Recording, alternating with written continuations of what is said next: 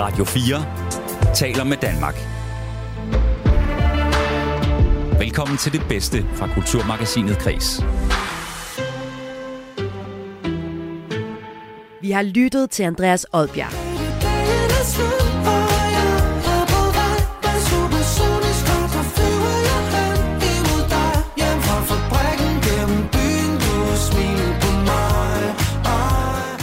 Har set Anders W. Bertelsen i rollen som musiker Flemming Bamse Jørgensen. Hvorfor går Louise til bal? Munden ryger tjal. Flemming, det der, det går altså ikke. Der er ikke nogen, der gider danse til den slags. Den skal simpelthen op i dog!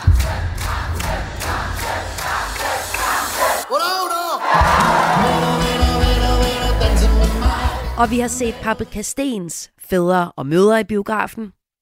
Vi har diskuteret racistiske julekalender og fået politikere på TikTok. Og vi har set Leonardo da Vincis værk Mona Lisa få en lavkage i hovedet i klimaaktivismens navn. Det her er klip fra ugen, og en uge med fire året, der gik programmer i Kulturmagasinet Kreds, ja, så bliver det her året, der gik i kulturen. Og det bliver med mig, Maja Hall, der har udvalgt det bedste fra de her programmer til dig. Velkommen til. Du lytter til Radio 4. Vi starter med musikåret. Her har vært Rikke Kulin inviteret chefredaktør hos GAFA, Sissel Thomasen, musikanmelder hos Politiken, Pernille Jensen, og radiovært og musikformidler, blandt andet her på kanalen i Portrætalbum, og også Sort Søndag på DR, Anders Bøtter. I programmet skal de blandt andet finde frem til årets danske album. Her har de været taget et album med, som de mener er det bedste. Og vi starter med at høre et medley af deres favoritter.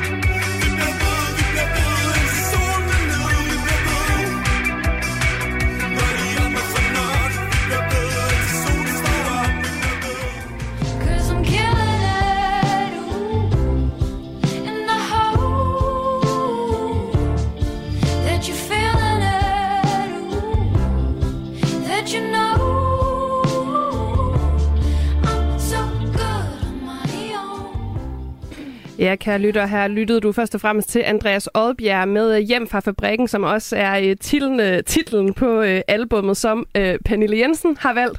Så hørte du også øh, Fabrik med nummer 24 fra Rige Børn Leger Bedst. Det var Anders Bøtter, og ikke mindst E.G. med Killing It fra øh, pladen Winning. Og der bliver sagt en hel masse titler og sange her, men vi tager dem jo en af gangen, og jeg synes, vi skal starte med dig, Pernille Jensen. Ja, nu øh, kommer jeg til at tyvstarte lidt før. du var så, øh, du, var, så begejstret. Man kunne nærmest se Det dig kan man godt sidde og lidt på hænderne. Sådan, uh, nu skal jeg tale om det her plade. Og du, som, som du sagde, så gav du den seks hjerter i politikken, hvilket. Ja. er meget usædvanligt. Prøv lige at sætte nogle ord på, hvorfor du har valgt den. Jeg synes bare, det er, det er så sjældent, at man øh, i hvert fald i dansk musik møder noget, som er, så, øh, som er så gennemført på mange måder. Altså helt ned til mindste detalje. Jeg synes ikke, den har nogen dårlige numre. Jeg synes virkelig, den er, sådan, den er ekstremt ren i sit udtryk. Øh, og jeg synes, for mig føles det bare som sådan en øh, instant classic. Jeg var også vild med ham sidste år. Øh, jeg, havde, jeg kan huske, jeg havde i morgen er der også en dag som årets bedste sang sidste år. Det ville jeg formentlig gøre igen i år, hvis jeg måtte, men det må jeg ikke. øhm, jeg synes bare, han har noget, øh, han har bare klassiker potentiale, øh, og jeg synes, han, øh, han er ekscentrisk, men på en, øh, på en måde, som ikke sådan skubber folk væk, men ligesom sådan, har sådan en magnetisk tiltrækning, synes jeg i hvert fald på mig.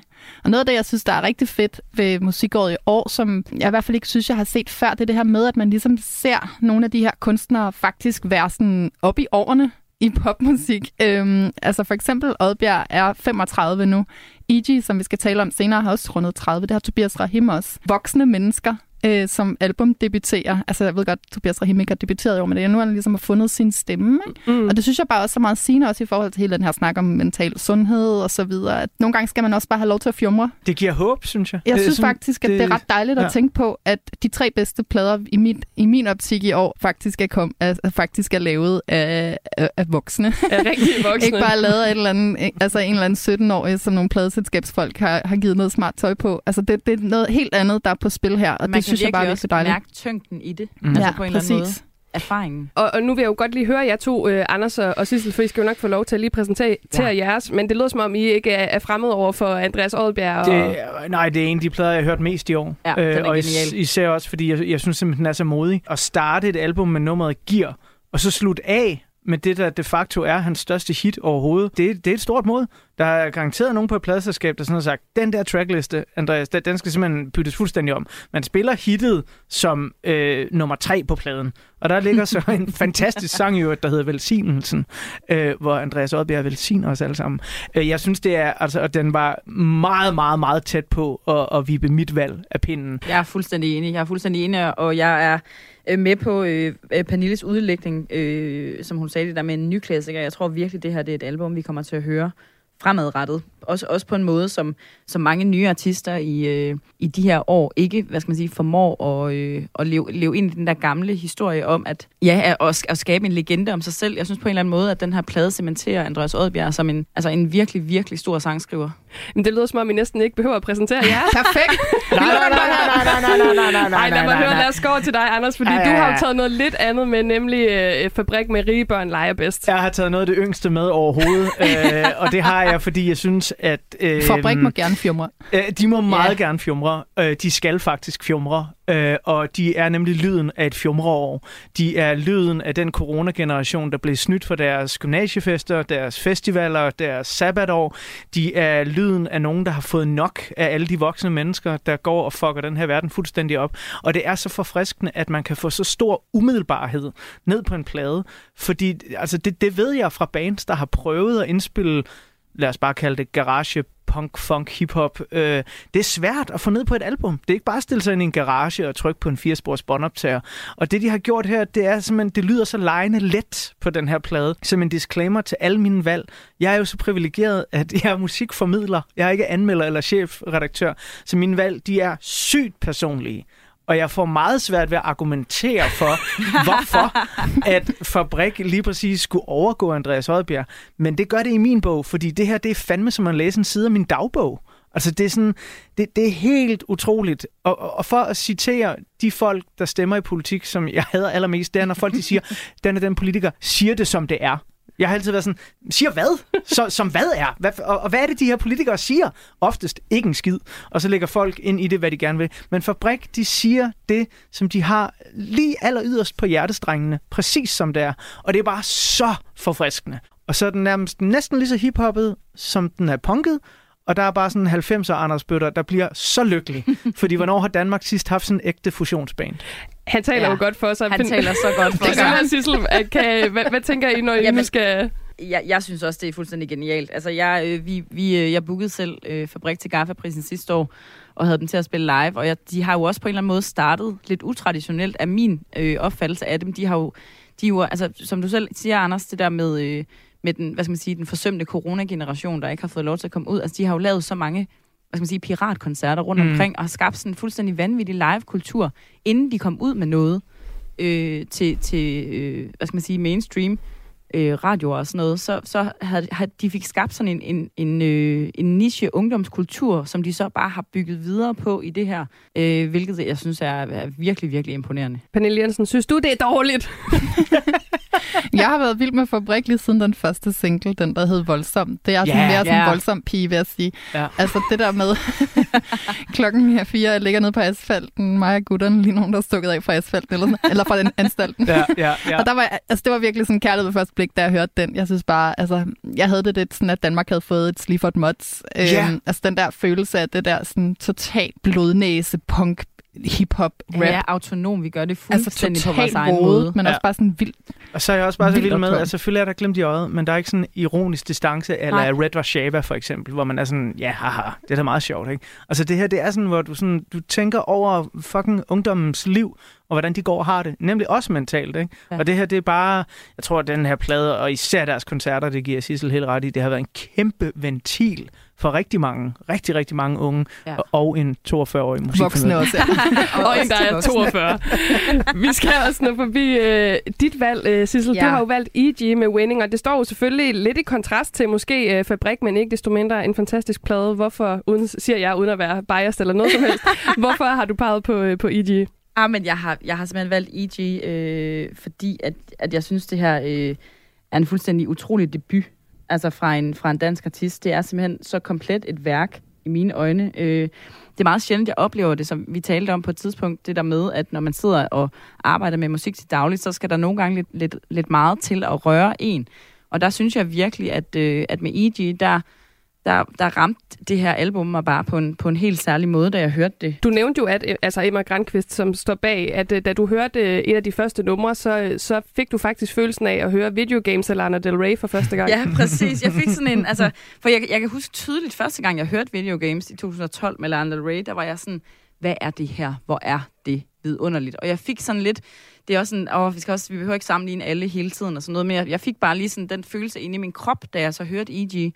første gang. Øhm, og, og altså, jeg synes bare, det, det at lave en debut, der er så, hvad skal man sige, ligesom, ligesom øh, Pernille sagde om Oddbjerg, synes jeg også, at E.G.'s debut her, den er så, hvad skal man sige, ren og stilsikker, og, og bare øh, øh, flyder hele vejen igennem det.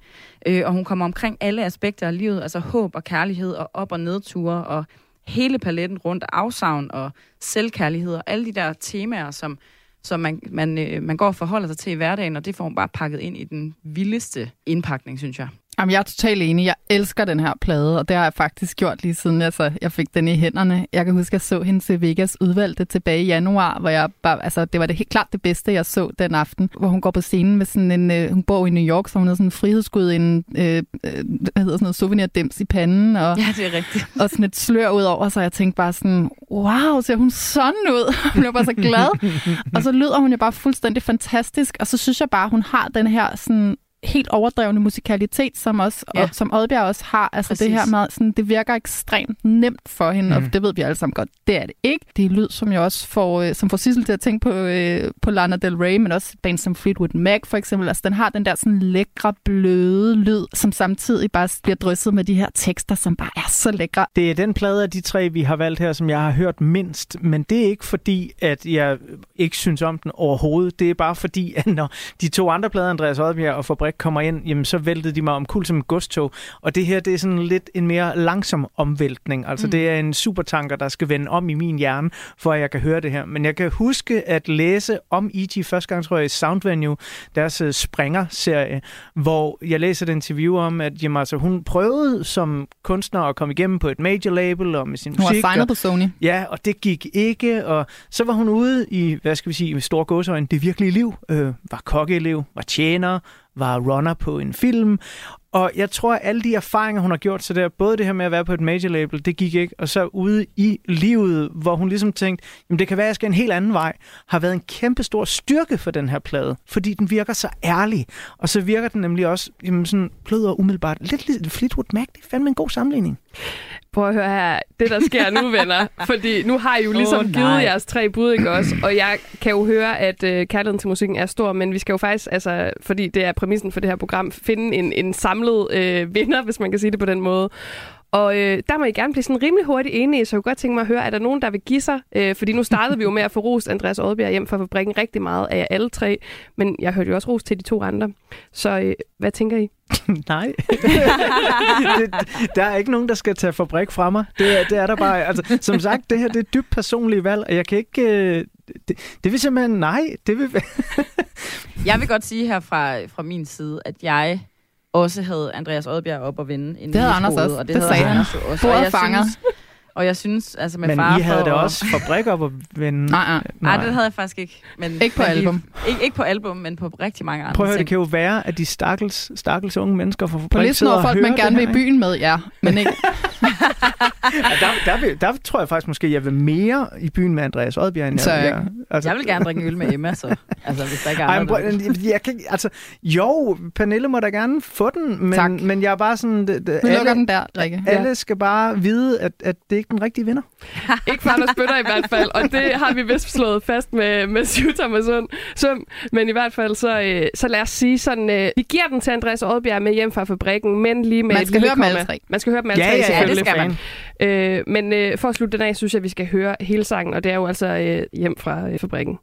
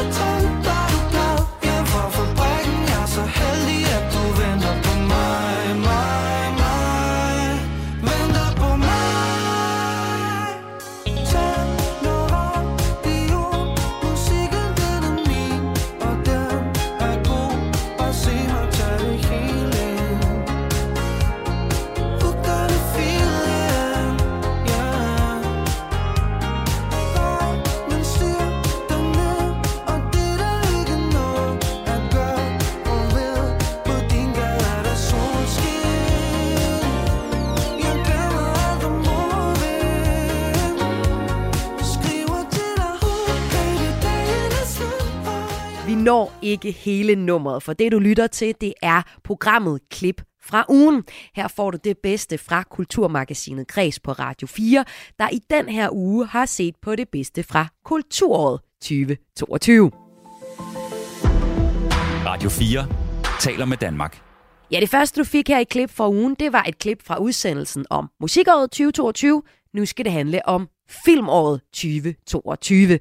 Her har været Rikke Kulin besøg af filminstruktør Ask Hasselbalk og filmjournalist Maria Monson. Og det må hun så bedt om at kåre årets bedste film blandt andet. Og den film, den endte med at være den samme film, som de to filmnørder også kårede som årets overraskelse. Uden at spoile for meget, så får du først lige her traileren til filmen Everything Everywhere All at Once. Mrs. Wang. Mrs. Wang, are you with us? I am paying attention.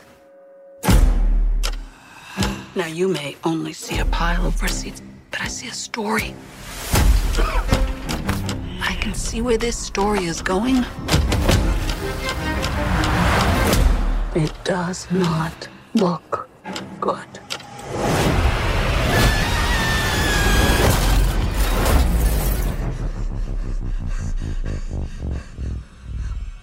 What's happening? Evelyn, I'm not your husband. I'm another version of him from another universe. I'm here because we need your help. Very busy today. Uh, no time to help you. Across the multiverse, I've seen thousands of Evelyns. You can access all their memories, their emotions, even their skills. There's a great evil spreading throughout the many verses. And you may be your only chance of stopping it. Don't make me fight you. I am really good. I don't believe you. Everything, Everywhere, All at Once af The Daniels, Daniel Kwan og øh, Daniel Scheinert, som øh, du har valgt, Maria Monson. Mm-hmm. man kan, jo- man kan ikke rigtig spoile den her film, fordi den er så fucked up, at, øh, at der, er ikke, der er ikke nogen, der vil kunne give et fyldigt referat, som noget menneske vil tro på alligevel, når man ikke har set den. Øhm, men, men den kom med rigtig meget boss fra USA, da den havde fået øh, premiere derovre, og var jo stadigvæk en lille film herhjemme, og så var jeg bare sådan, "Jamen, nu, nu går jeg sgu ind og ser den, og ser, ser hvad den kan, altså. og, så, og så, altså, altså du ved, det er jo sådan en, hvor man sidder og tænker, hvad fanden foregår der? Altså det, det tænker man nogenlunde sådan hver 40-20 sekund, ikke? Den handler om øh, øh, Michelle Yao, der spiller øh, Evelyn, som er sådan en livstræt øh, vaske, øh, vaskekone, var jeg lige ved at sige. Hun har sådan et vaskeri, og så har hun en meget glad mand og en sur datter. Og, og det er sådan set egentlig det. Øh, men pludselig så åbner der øh, sig en uendelig multitude af universer og muligheder. Øh, og på den måde er den afsindig gakket. Altså, der er nogle af de her universer, hvor de har øh, pølser som fingre. øhm, og, og, hvad hedder det? Og derudover så er det også bare sådan en, en fin sådan filosofisk fortælling om, øh, hvad, øh, du ved, hvis man er utilfreds i sit liv, jamen så kan man jo tænke på, at der måske findes en Maria Monson et andet sted, som ikke er blevet fyret fra DR, for eksempel. Ja, og Bare som elskede noget. Avatar rigtig meget. Eller som elskede Avatar helt vildt. Ja, Asger Asselvald, jeg ved jo, du har set den her øh, Ja, ja. film, øh, og jeg, jeg kan også godt afsløre, at øh, den har du jo faktisk også med, men i en anden kategori, så vi kan lige så godt også tale ind i det. Ja, lad os gøre det. Du synes jo, det er en fantastisk film. Jeg var meget, meget positivt overrasket. Altså, jeg, for, for mig er det her, og jeg håber ikke, jeg spoiler noget, Rikke, men, men det her er jo årets film for mig. Mm. Øh, Så, så tænker jeg faktisk, du spoiler noget og, der. og jeg havde, jeg havde det fuldstændig som dig, det der med, at jeg havde hørt jonetrummerne fra USA, at den her film var, var ret vild, men jeg havde faktisk undgået både trailer, og det eneste, jeg havde set, det var plakaten. Mm. Så jeg vidste ikke noget, så jeg snemmer ind i Paladsbiografen. Betalte selvfølgelig, snemmer ind. Jeg lige ind her. og, og øh, var ret overrasket over, at det var et så motley crew, der ligesom sad der. Altså, der var virkelig mange forskellige typer, der var inde og se den her film. Der var børnefamilier, og der var øh, pensionister og sådan noget. Jeg tænkte bare, okay, er det her den rigtige biograf for lige ud at tjekke, om plakaten var det? Nå, det, det, okay, det var den film. Sat mig ned og blev fuldstændig blown away. Det eneste, jeg kendte til øh, The Daniels i forvejen, det var ligesom som de fleste. Jeg havde set deres, jeg mener, det er deres debutfilm, Switch Army Man, som... Øh, Med Harry Potter i hovedrollen. Ja, præcis, som- og Paul Dano, som kom her for Lili, ja. 4-5 år siden. Og øh, jeg var fuldstændig blown away over, hvor, øh, hvor sjov den var, hvor godt paced den var. I det hele taget bare øh, så gak som overhovedet muligt. Så jeg var bare sådan lidt, okay, jeg overgiver mig bare. Jeg, jeg elsker den her film. Ja, men det er en øh, god film, og det kan jo være, som I sagde før, at den også vinder i den her kategori. Men nu har Maria Monson jo også taget sit bud med, så lad os lige høre lidt fra den her. Jeg skal på det. Okay? Okay. Ha det. Ha det. Vi var ikke utro, da. Vi var ikke det? Vi var ikke det. Nei. Men da, hvis du er glad i meg, hvis du elsker meg, så da fikser vi alt det andre. Ja, jeg elsker deg. Men jeg elsker deg ikke.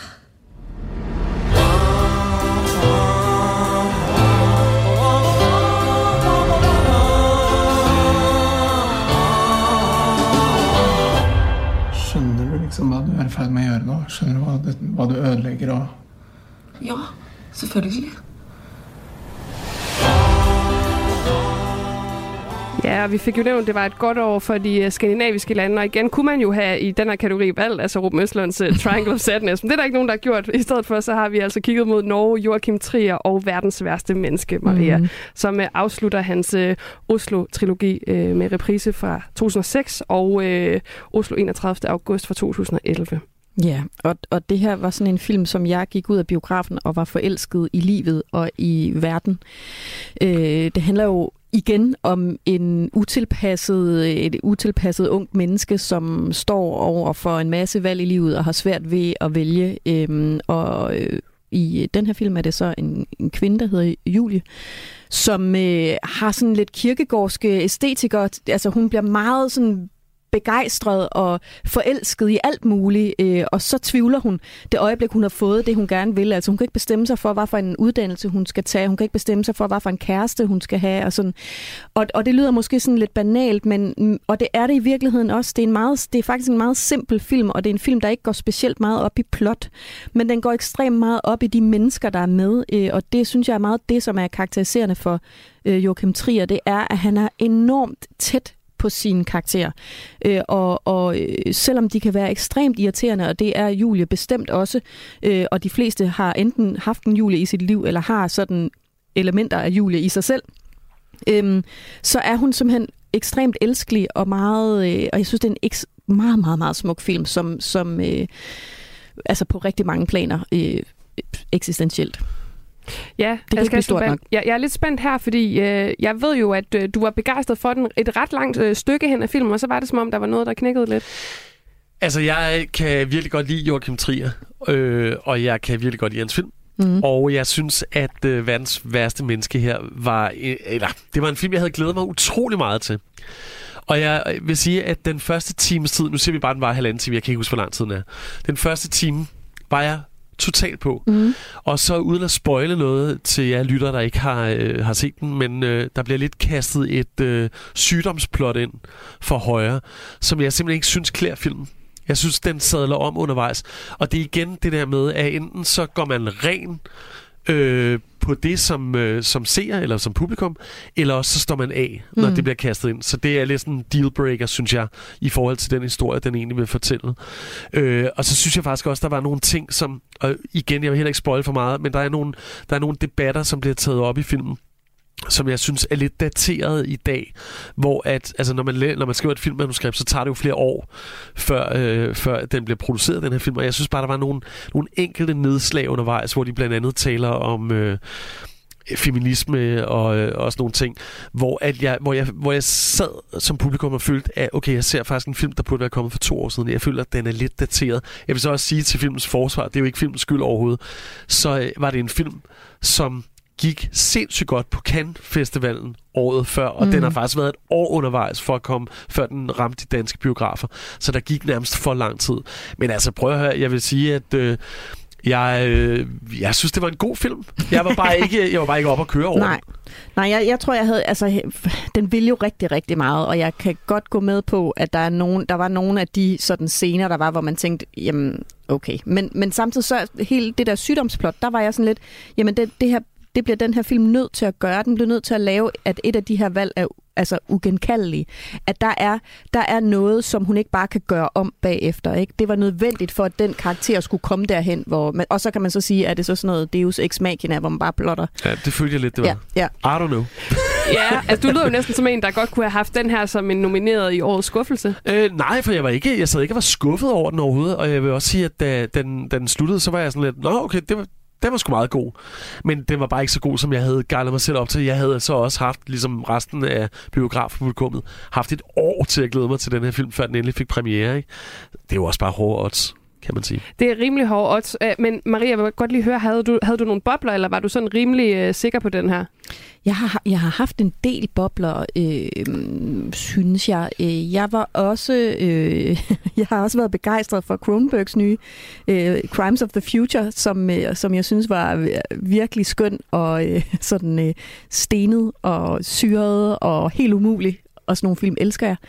Øhm, så har jeg rigtig godt kunne lide øh, den David Bowie-dokumentar, eller jeg ved ikke engang, om man skal kalde den en dokumentar, men den hedder Moon Age Daydream, den var jeg også meget begejstret for. Øhm, så jeg har haft en del, jeg synes, jeg har haft en del ret store øh, filmoplevelser, hvor jeg sådan er kommet ud og har tænkt, gud, var jeg, du ved, sådan renset på den der måde, som kun film kan, fordi at man sidder og er låst fast til det der lærred, uden at skulle sidde og kigge på sin mobil hele tiden, ikke? Ja. Og Ask, du, du, du pegede jo på Everything Everywhere All at Ja. Once. Øh, du har vel også haft nogle bobler eller- eller var du rimelig øh, klar i spyttet, så at sige? Jeg synes altid, det er så svært, når man kigger tilbage på, på, på det år, vi har været i, altså hvad, hvad der har gjort stort indtryk og sådan noget. Og, og faktisk mange af de titler, som jeg tænkte, okay, det var fandme fedt, var nogen, der fik premiere sidste år i november. Så det var sådan noget, okay, dem kan man ikke rigtig tage med. Jeg var ret begejstret for Guillermo del Toro's Nightmare Alley. Mm. Og så øh, faktisk, altså, som jeg også startede udsendelsen med at sige, det har ikke været et år, hvor jeg har væltet i biografen. Så mange af de største oplevelser, jeg har haft, har faktisk været på streaming. Altså, jeg var ret glad for Jeffrey Dahmer tv-serien på Netflix. Jeg var ret glad for igen Guillermo del Toro's øh, gyser-serie Cabinet of Curiosities på Netflix. Særlig episode 7, den skal I se. Øh, og øh, og så, så jeg vil sige, at de største oplevelser, jeg har haft, har, har nærmest været derhjemme. Øh, jeg, altså, ja. Ja, men jeg kan sige, jeg kan, jeg kan godt gå med på, altså fordi Everything Everywhere All at Once øh, var jo også skøn. Jeg tror bare, jeg havde det sådan lidt, at den var, at der, det, var, det var much ado about en lille bitte konflikt i virkeligheden. Og, og det er mit eneste sådan, min eneste anke med den film, ikke? Øh, det var, at, at måske kunne den godt have været lidt mere raffineret lige i det. Og jeg, jeg giver øh, Maria fuldstændig ret, fordi at det, det er også, altså jeg har ikke set den siden. Jeg har set den én gang. Mm. Og normalt så årets film er sådan en, okay, jeg har bare lyst til at se den igen og igen og igen. Øh, og øh, der har ikke rigtig været den der film i år, jeg har lyst til at gense. Men, men jeg kan godt gå med på, på, øh, Al, Everything. alting, alle vegne. Hele øh, tiden. Over det hele. Over det hele. Jamen altså, så øh, kan jeg jo lige opsummere her, inden vi også lige, bare lige kort til sidst skal øh, kigge frem mod 23, sådan ultrakort, fordi jeg øh, regner også med, at I er enige øh, med mig i mine forudsigelser. Men øh, årets skuffelse, den gik altså til, øh, overraskende nok, selvom vi ikke nåede at snakke så meget om den, øh, om den Doctor Strange øh, in the Multiverse of Madness af Sam Raimi. Og så øh, årets øh, overraskelse og årets film gik altså begge to til Everything Everywhere All at Once af The Daniels. Og med det, venner, så skal vi altså også lige nå bare lige at kigge frem mod 2023 i forhold til, hvad I glæder jer til. Og jeg har bare skrevet her, at der er kun et rigtigt svar, John Wick Chapter 4. Den glæder vi os også til, tror jeg. også til Helt sikkert. Ej, jeg har også, øh, jeg har også skrevet Ari Asters uh, Bo is Afraid med Joaquin Phoenix på min liste. Men oh, helt ja. kort her til sidst, hvad ser I frem til i 2023? Altså, jeg glæder mig til The Whale. Ja. Øh, Brandon Fraser. Ja. Altså, jeg Ja. forudser ligesom resten af verden. Brandon Fraser vinder en Oscar. Nå, men altså, det, det er øh, Eric Erik øh, Davinovskis øh, nye film. Det er en indie-film, der handler om en overvægtig mand, der sidder i sin lejlighed og øh, er bare træt af livet. Og faktisk, igen, Rikke, jeg ved faktisk ikke for meget om den her film, udover at den er baseret på et teaterstykke, og har Brandon Fraser i en alt overskyggende hovedrolle som den her overvægtige mand. Maria, har du noget, du ser frem til? Ja, øh, jeg glæder mig faktisk til at få at blive i Joachim Trier øh, regi, så glæder jeg mig faktisk til Martin Skovbjergs øh, København findes ikke, der kommer til februar. Øh, bare for at se, øh, hvad han kan gøre med et manuskript af, af Trier. Jamen, altså, der er nok at se frem til igen. Altså, øh, jeg, jeg har lyst til at spille Abigail, der siger, oh. that's really, really bad, når ingen af jer siger John Wick, men okay. Må jeg lige nævne Jo, jo, noget? jo. Jeg glæder mig Wick, også Wick, Wick, Wick, Wick. Du sagde Wick. Indiana Jones 5, hallo? Ja, ja men jeg er lidt angst. Ja, Barbie-filmen. Greta Gerwig Altså, det går, går til. Barbie. Det bliver fedt. Dune part 2. Ja, Det ja. kunne være, at det, det kan et eller andet. Det kan det. Du lytter til Radio 4. Ja, og du lytter til klip fra ugen. Mit navn er Maja Hall, og jeg har fundet de allerbedste klip fra Kulturmagasinet Græs fra den her uge, der gik. Det var en uge med fire år, der gik programmer fra Kulturmagasinet Græs, og du finder dem alle som podcast i Radio 4's podcast-app. Men her, der får du lige et klip mere fra en af udsendelserne, og det er fra den udsendelse, der handlede om året på internettet. Her havde Rikke Kulin inviteret gæsterne Sebastian Lyngård, der er forfatter til Mandsforræder, og manden bag Instagram-profilen Herlig Svend. Hun havde også inviteret Mette Skammerits, der er konceptudvikler og art director hos Radio CPH, og meme på Instagram-profilen Skammekron. Og så havde hun inviteret Kevin Shakir, som er journalist på P1. Og de taler altså om året, der gik på nettet. Kevin Shakir, hvad skal en historie eller begivenhed indeholde for, at den får opmærksomhed på internettet i 2022? Og der er så mange, det kommer an på, hvem der skal læse det, men altså, øh, hvis jeg skal repræsentere mediebranchen, øh, krænkelser, køn, identitet, etnicitet, altså, det, det må jeg bare sige, det, der er så, så mange, sådan her, øh, i juletider, ikke også? Nu har vi jo snakket om øh, pyrus og sådan noget. Jeg er svensker, jeg har intet forhold til dansk julekalender. Altså, jeg kunne ikke være mere ligeglad. Jeg har ikke set noget. Øhm, Men du er krænket. men, jeg ser, men jeg ser de der debatter. Øhm, og så havde jeg en øh, aften, hvor jeg kedede mig en lille smule. Og så var jeg sådan, hvad er der egentlig af julekalender øh, derude? Så jeg gik på DR og så, hvad der lå af gamle, og sådan, så bare et kvarter af den der Nissernes Ø, øhm, hvor, hvor, hvor der er Calypso-nisser. Ja. ja. Øh, og jeg så.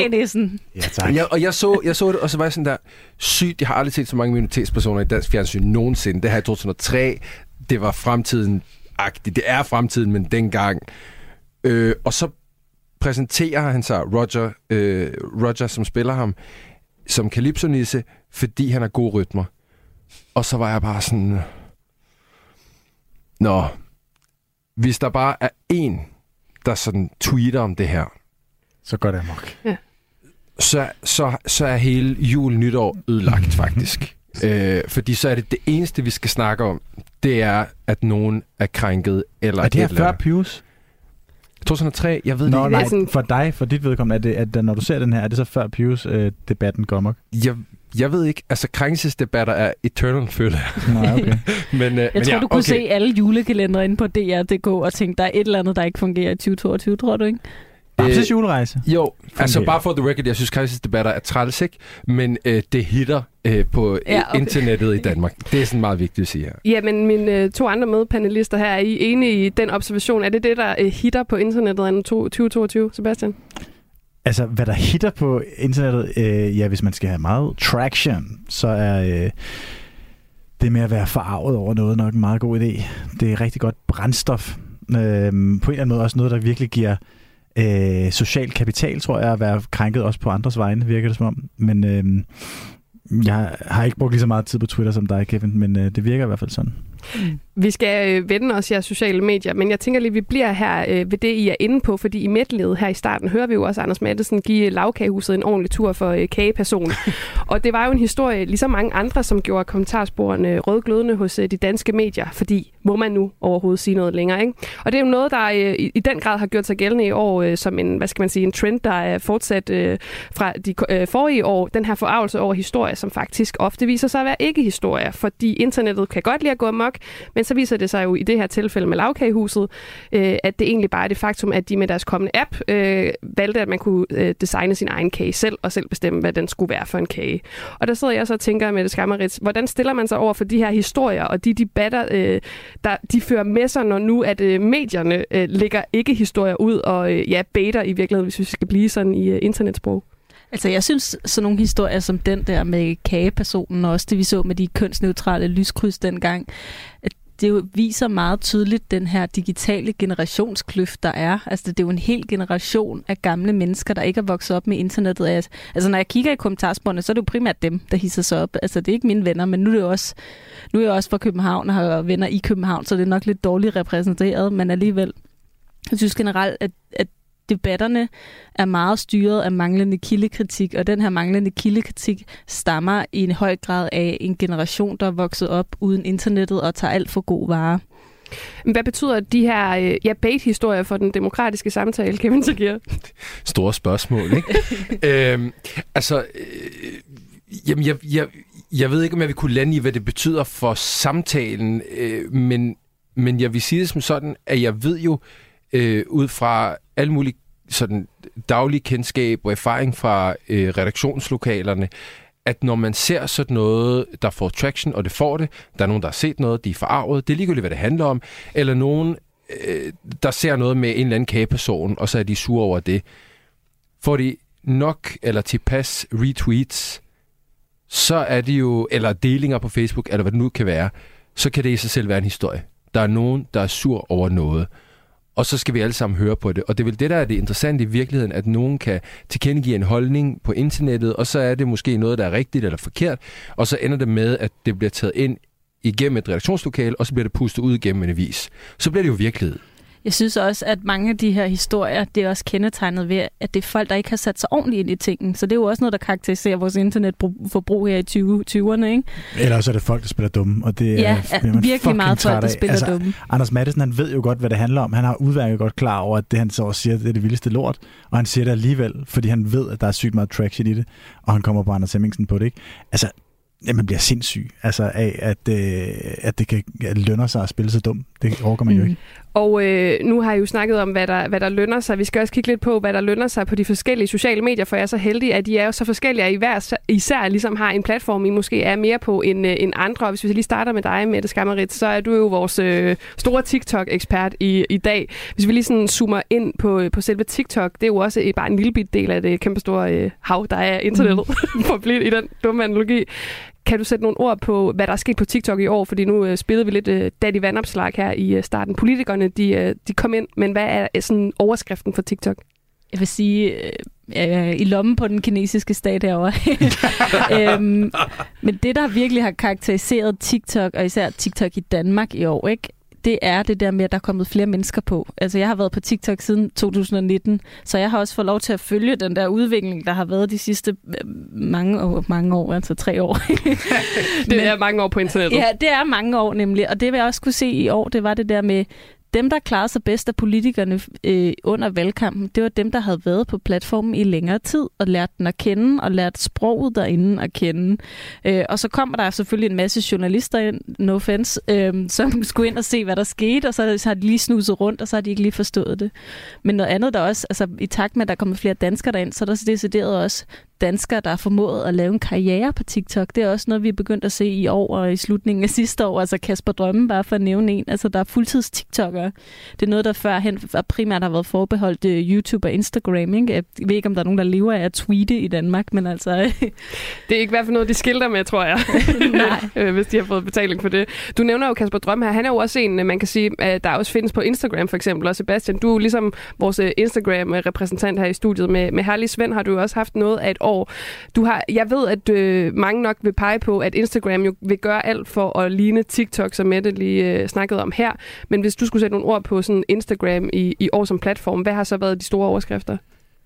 Øhm, jeg kan mærke, at jeg lige bliver nødt til at starte et andet sted. Bare lige op i forhold til Kasper Drømme. Nu snakker vi, nu er året jo ved at rende ud. Så bliver jeg nødt til at snakke om en oplevelse, jeg havde i år, i forhold til øh, TikTok faktisk. Altså, hvor jeg simpelthen bliver genkendt i Føtex for første gang. Jeg havde sådan en, øh, en lyserød tophue på, lige ned ved, øh, ved knækbrødet. Så kommer der en makker hen og spørger, om han ikke må få taget et billede. Så er jeg bare sådan, yes, nu fucking sker det. Så troede han, du det Og så tog han kraft med, at jeg var Kasper Drømme. Det var lige før, han tog de der øh, pakker med knækbrød op og spurgte, om jeg ikke kunne sige, lad os se, hvad kan. Øhm, Det skulle du have gjort, synes jeg. Ja, og så endte jeg med at gå ud af Føtex uden at købe noget. Og jeg må Grædende. græde i stedet. Ja. øh, nej, altså for mig, øhm, ja, der er jeg jo mest på, øh, på Instagram, og jeg har jo været vidne til det, som man så kan kalde øh, TikTok by proxy. Altså, øh, Reels er virkelig blevet prioriteret nu, og jeg oplever, at øh, Instagram i højere grad end at være et socialt medie, er øh, blevet en underholdningsplatform.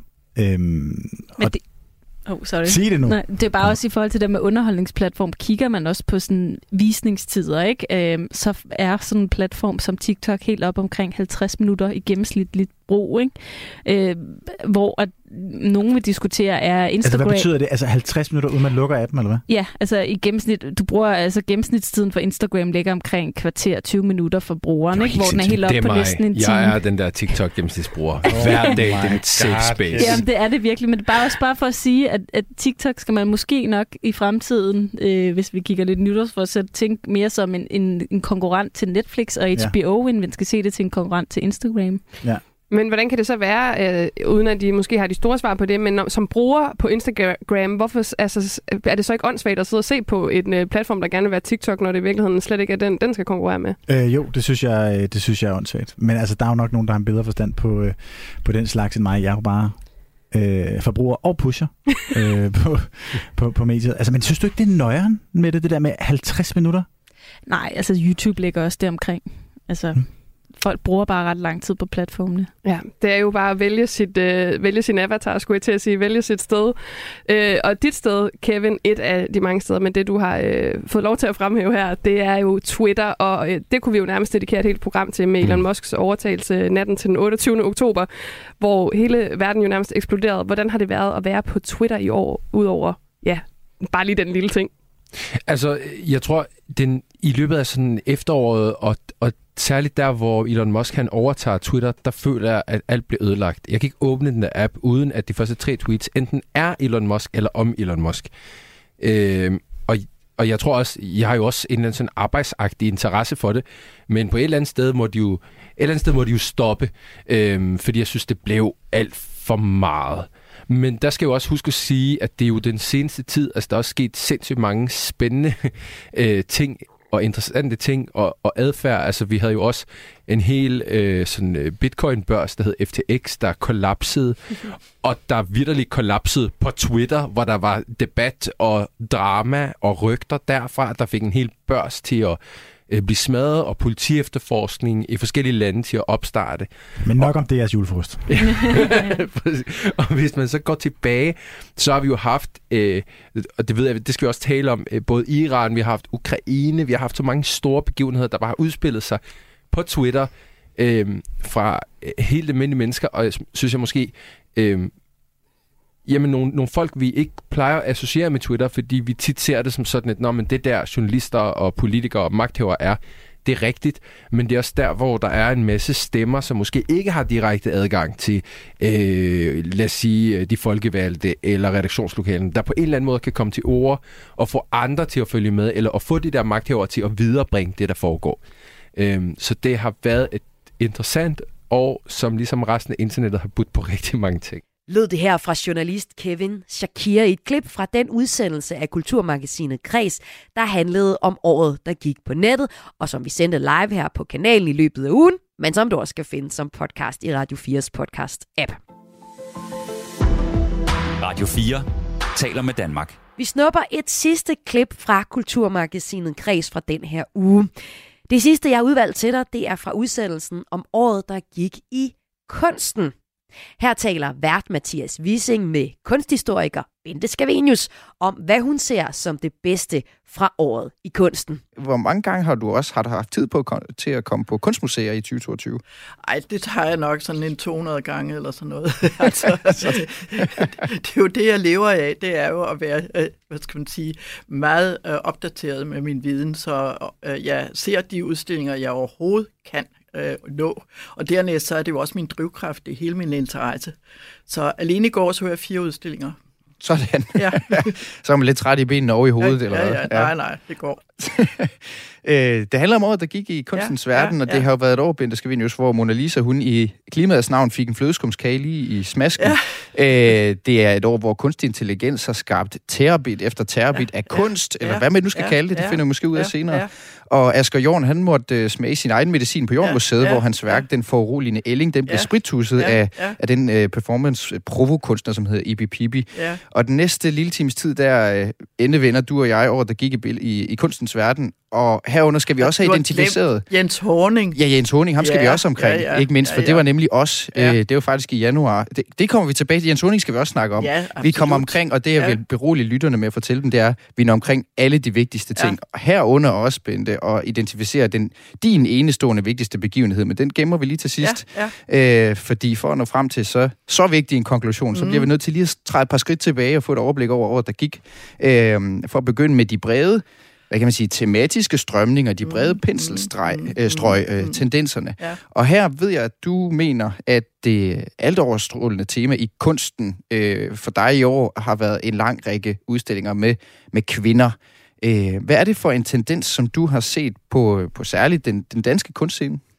Altså nu vil jeg ikke sige, at det kun er den danske kunstscene, for det er jo internationalt, at der er i de her år, og det er jo ikke bare i år, altså folk tror, at det er noget, der lige akkurat øh, rammer i øh, 2022. Det er jo en proces, der har været i gang i rigtig, rigtig mange år, at man har følt, at der var en diskrepans mellem de mandlige øh, kunstners synlighed og de kvindelige kunstners synlighed. Og især kunne det måles på indkøbene på museerne, hvor der var langt, langt flere, nu kan jeg ikke lige præcis huske tallene, men altså oprindeligt var det kun øh, øh, ja, øh, 5-6 procent, der var kvinde, kvinder i modsætning til de mandlige indkøb. Og Mm. nu er det vist op på nogle af 20 procent, så det går den rigtige retning. Øh, men det er en proces, der har været i gang i virkelig lang tid. Mm. Og der har også været store, meget væsentlige udstillinger med kvindelige kunstnere de sidste år. Men det er ligesom om i år, at der har den der debat kulmineret, og det er jo rigtig godt, fordi øh, det er jo debatten, der skaber et fokus på øh, temaet, øh, som måske gør, at det tager simpelthen et kvantespring fremad. Og vi har set det på Aros, på Nivogård, på Gammel Strand, Arken, den hirsprungske Mm, mm, samling, hvor, ja. hvor der har været udstillinger med, med kvinder. Øh, og man kan så spørge, altså, er det ikke... øh, Altså er det ikke sent, at kunstmuseerne har hoppet med på bølgen og sådan virkelig gået i, i dybden af magasinerne for at, for at hive det her stof frem, øh, lavet af de her kvinder, som, som jo måske, må man gå ud fra, hele tiden har været værdige til en udstilling, men altså først nu får det? Jo, det kan man jo godt sige, men der er jo mange af dem, der allerede har haft en udstilling. Når man tænker på den fantastisk øh, smukke Sonja Færlov-udstilling, der var på øh, to, to år siden, tre år siden øh, på SMK, som gik videre til Pompidou-centret, der pludselig satte fokus på en kunstner, som i brede kredse ikke var kendt. Altså Sonja Færlov var kendt meget, hvad skal man sige, for os kunsthistorikere og for øh, en måske snævrere kreds, da hun øh, knyttede sig til hele den udvikling, der skete op til Cobra. Øh, hun var en del af øh, gruppen med Richard Mortensen og med Jorn og med øh, Ejler Bille, så hun var synlig allerede på det tidspunkt i 30'erne, men hun fik først sit, øh, hvad skal man sige, folkelige gennembrud for nogle år siden. Så Ja. det, var, det var i, i hvert fald en udstilling. Så var der jo en kæmpe udstilling med Anna Anker. Ikke ja. fordi der ikke har været fokus på Anna Anker i massevis af år, det har der faktisk lige siden hun debuterede, men pludselig opdagede man, at kunstmuseerne i Danmark faktisk var, øh, altså hun var alt for ringe repræsenteret på kunstmuseerne, og det var i grunden forbløffende. Hun var selvfølgelig repræsenteret i Skagen og på SMK, altså Statens Museum for Kunst, men ellers rundt omkring på museerne hang der måske et enkelt eller to. Og det var mærkværdigt i betragtning af, at hun er dog en af vores aller, aller kendteste Ja. malere fra det moderne gennembrud. Og har måske på en måde så alligevel været en, øh, en opvarmning. det, det er ikke Ja. for at reducere hende til Nej, en opvarmning, nej, nej, men nej. en indikation på, at der vil ske noget på et eller andet Ja. tidspunkt, som så måske har fået et, et, en forløbig kulmin, Ja. kulmination her i 2022. Og så med- vil jeg med- sige med Franziska Clausen, altså hendes berømmelse har jo også været øh, Som undervejs. udstillet på Aarhus her nu, nu er hun faktisk på Aarhus, og ja. det er en fantastisk udstilling. Jeg så den faktisk for en lille måned siden. Det er en fabelagtig god udstilling, synes jeg, som virkelig giver hende øh, ikke alene den status i perioden, fordi hun er faktisk en af de få danske kunstnere, der virkelig har en international profil øh, der i 1920'erne øh, og 30'erne. Ja. Jeg kan huske for mange år siden, jeg så en udstilling i Berlin, og den, der handlede netop om, øh, øh, hvad det hedder, det moderne og modernismen. Der var én dansk kunstner med, og det var Franziska Clausen, Ja. fordi hun er meget berømt faktisk, eller var i, i, i Tyskland. Så derfor hendes berømmelse, den har også været undervejs selvfølgelig i lang tid. Jeg kan huske, at jeg talte i telefon med hende en gang i 80'erne. Jeg ringede til hende, fordi jeg skulle have en eller anden oplysning, og hun var så bitter over. Og, altså, jeg har aldrig, jeg havde Okay. aldrig sluppet Ja, af følte sig hende. Overset. Hun var bitter, hun følte sig Ja. ja. overset, og hun følte virkelig, og det var lige inden hun døde, så jeg tænkte, nej, det var at gå i graven med den fornemmelse ja. af at være overset. Ja. Så der vil jeg sige, der havde hun virkelig god grund til det. Ja. Men i dag har hun jo fået en status, Ja, som... ja, hun øh, skulle, øh, ja. man skulle næsten, skulle næsten tage hende i hånden, og så, eller jeg skulle tage hende i hånden, og så tage hende med på Aarhus her. Jeg skal, jeg skal på Aarhus efter udsendelsen i dag for at se den der men den er Franziska virk- Clausen for at Jamen, den honorere er hende. super øh, udstilling, og den er også meget, meget flot iscenesat. Og dernæst så fortæller den jo hele historien, hele udviklingen faktisk længere, end øh, man normalt øh, fokuserer på Franziska Clausen, fordi man er så fokuseret på selvfølgelig hendes periode i Berlin og hendes periode i øh, Paris. Men hvordan hun udvikler sig, da hun kommer hjem. Hun bliver jo nødt til at tage hjem, fordi faren ikke, eller familien ikke har penge til at have hende i Paris længere. Og så bliver hun med årene øh, portrætmaler, og det har man hele tiden synes, at det var en forfærdelig skæbne for hende. øh, men i virkeligheden, så tror jeg, hun havde det øh, godt med det. Hun var meget bitter, da hun kom hjem over, at den danske kunstverden simpelthen bare negligerede hende. Ja. Ja. Og hun udførte også et maleri, der hed De kolde skuldres land, og det var Danmark. Så er vi, øh, i, i, det mindste får hun lidt oprejsning ja. Her med den her lidt, udstilling meget, på Aarhus, meget. Øh, som honorerer Ja, hende lidt. ja. Øhm, Og men et det, super katalog er der med nyeste forskning og alt det der. jeg, det glæder mig til Ja, at dykke ned ja. i her øh, i eftermiddag, og det kan du høre, du kan anbefale. Men det er faktisk mm. Ikke alle, der har været lige vilde med den her tendens med kvinder på museerne i, i øh, Danmark, øh, Bente Scavenius. Fordi Nej. Henrik Dahl, Ja. som jo, som du kender, og som Ja. øh, øh, sidder i Folketinget for Liberal Alliance, Ja. Han øh, kalder det, som han kalder Vogue-museer, han synes, de er forfærdelige. Han hentyder til, at kvindemuseet blev til køn. Han hentyder til, at den hirschsprungske samling i 2021 brugte øh, millionbeløb på at købe to værker af den kunstner, som hedder Bertha Wigman. Ja. Øh, som han altså underforstået ikke kunne se det store lys i, måtte han Nej. nok sige. Har han ret i, at der også til tider gik lidt rundhyl i det her fokus på kvindelige kunstnere? Ej, det synes jeg ikke, for jeg synes netop, at det, jeg lige har gjort rede for, at det er ikke bare i år. Det er virkelig en proces, der har været undervejs i lang tid. Så det er ikke bare sådan et eller andet hype, øh, som man har fundet på i år, fordi nu er det enormt, øh, hvad skal man sige, oppe og fokusere på de kvindelige kunstnere. Det er virkelig en Men du, lang, har jo, lang proces. du kan jo se kvalitet, du kan jo gennemskue kvalitet også, Bente Scavenius. Altså, hvis du lægger hånden på Ja. hjertet, øh, øh, synes du så, at der er et eller andet projekt kørende, hvor man kommer forrest i køen, fordi man øh, er kvindelig kunstner, øh, for at udligne et eller andet stort regnskab, eller synes du, at kvaliteten er der? Jamen, jeg går absolut ikke ind for, at man skal øh, prioritere nogen, fordi på grund af deres køn, men kun på grund af deres øh, kunstneriske kvaliteter. Og det, øh, og det siger jeg virkelig øh, med fare for, at der er nogen, der synes, at det, det er en forfærdelig holdning at have.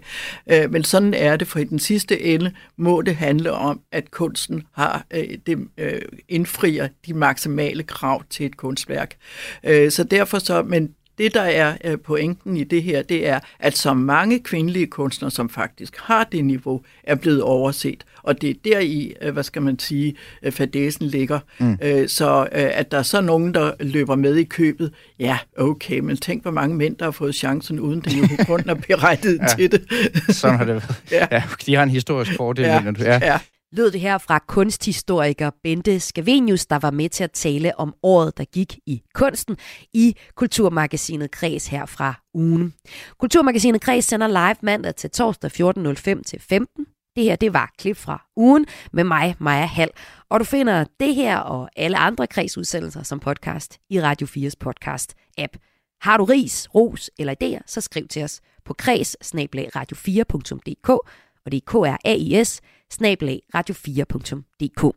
Og så ønskes du et rigtig godt nytår fra hele kulturredaktionen bag Kulturmagasinet Kreds. Happiness